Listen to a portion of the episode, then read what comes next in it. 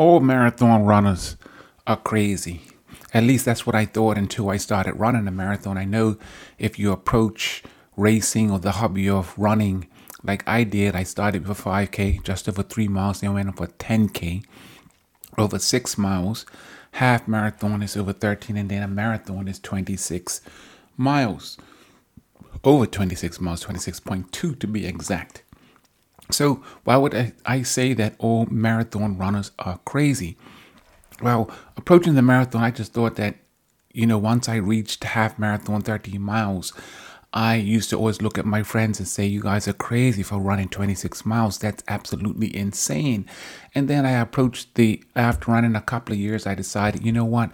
I'm going to run a marathon. So it took me three, four months to train for it. I guess three months approximately. Usually train it for the summer and run in the fall.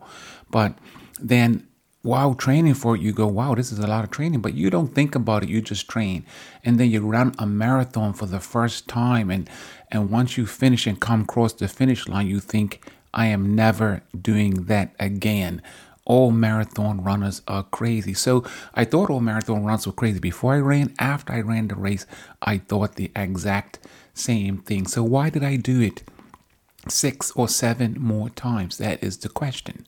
Now, this is not about marathon runners. This is not about running health or racing. This is about Beyond the Million. The podcast is named Beyond the Million, where business is not a destination, it is a journey.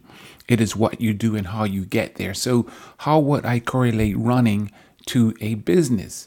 Well, when you're on the outside of business looking in, you go, wow, this is wonderful. This is great. I want to do that. I want to be like them. Because even while watching a marathon race, you go, wow, I want to be like them. The ones that come to the finish line and, and win the first place. And then you start a business, and after a while, you realized all business owners are crazy. So why am I a business owner and have been a business owner for over 20 years now? Well, I would have it no other way. You see, I, f- I first um, finished my marathon, and after an hour, I said I'll never do it again. After a couple of hours, I said I'd never do it again. After a day, I said, you know what, maybe I'll do it again. After two days, you, I said, you know what, I'm going to train for this marathon next year. So I ran the same marathon twice, which was Washington D.C. Marine Corps Marathon twice. So after you, once you're in business and you go through trials and tribulations and stress and these technical implications and on and on and on it goes, you go, wow, why am I doing this? This is crazy. This is insane. Why? Why would anybody even want to do this? Well, you do it because of the freedom. You do it because of the money. You do it because of self expression. You do it because you realize that you can help tons more people by doing it on your own, by going in business on your own. And there's a pleasure involved, or there's a pleasure hidden in the pain. How in the world do I say that in the first place? There's a pleasure hidden in the pain. That's insane. But there is a pleasure hidden in the pain. And one of the greatest pleasures about being in business and having your own business is the satisfaction of creating something, the satisfaction in offering something to your community, the satisfaction of when you help someone or um, sell someone a product, seeing how they feel about that product.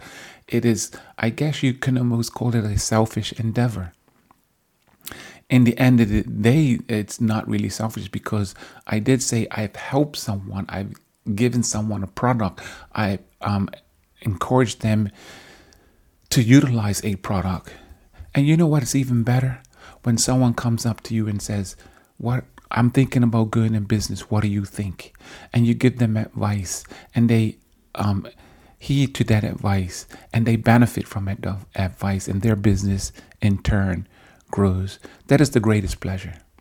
And that is why I've switched from um, brick and mortar business. I've had a um, brick and mortar retail business for, for 20 years. Electronics started off with pagers. Can you believe it? Pagers, a beeper.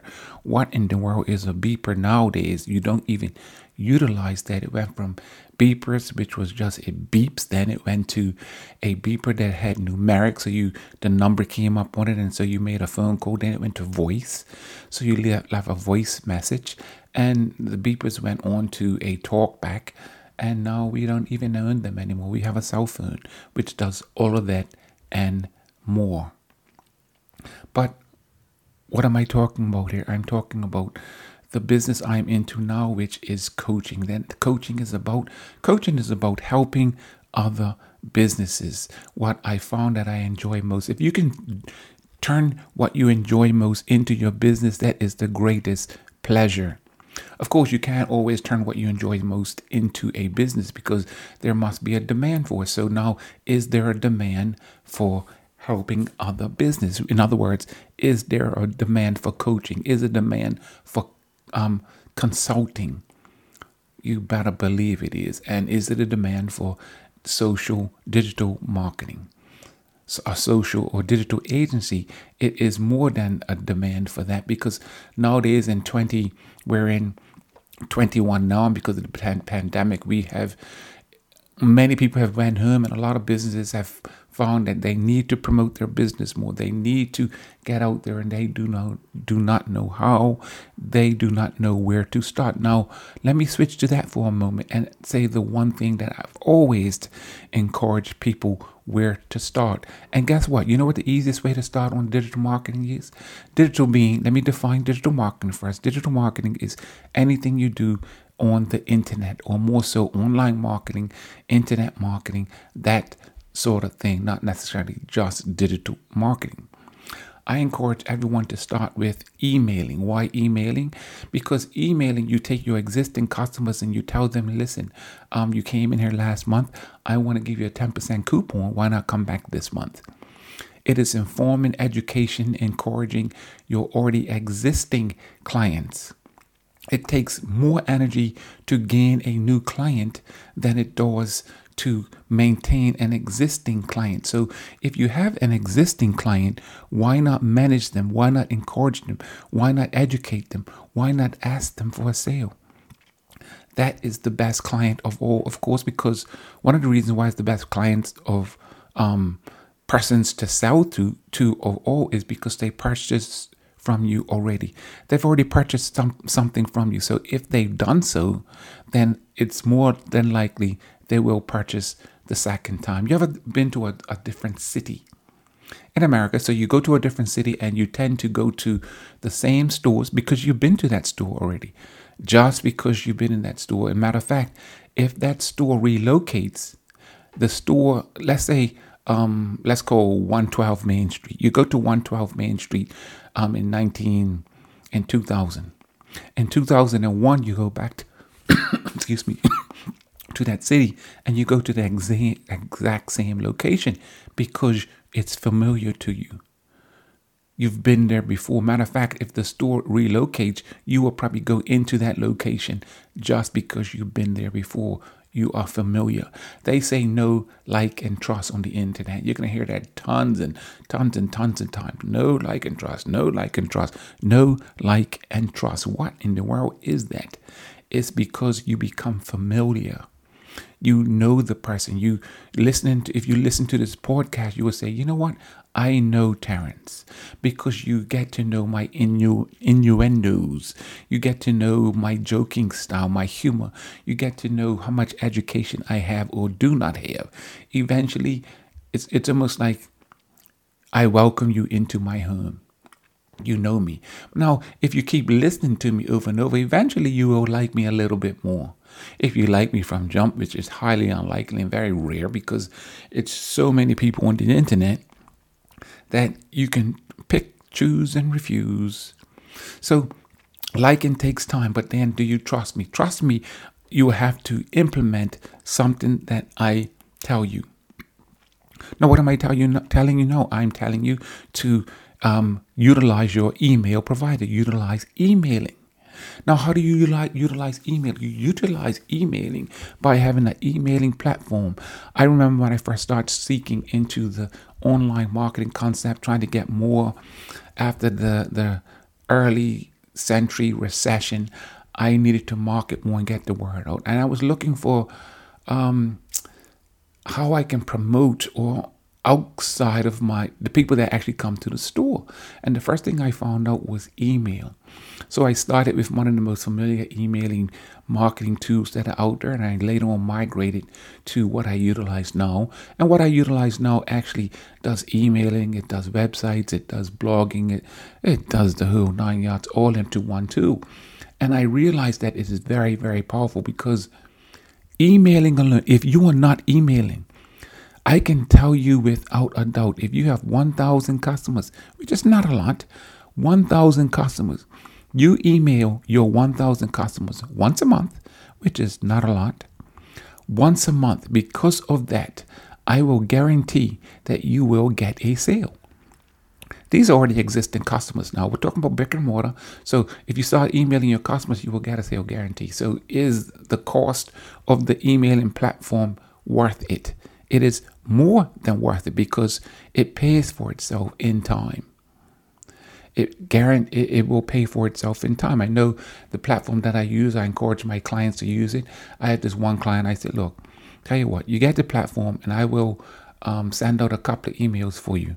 And inside of um, what was it, two months, the entire platform was paid for paid for, and it was only paid for in two months because they did not initiate some of the stuff that I, that I was encouraging them to do, and because of that, the um, they got they reached break even point for the platform. It took a lot longer, in other words, but if you utilize an emailing platform, whatever tool that is out there, uh, if you need me to recommend a tool, just um, hit me up and I will go to my Facebook page it will be listed on the podcast. Go to Facebook and, and message me, and I'll tell you which platform I use. And it, it would definitely, definitely improve on your bottom line in your business. So, what do I do?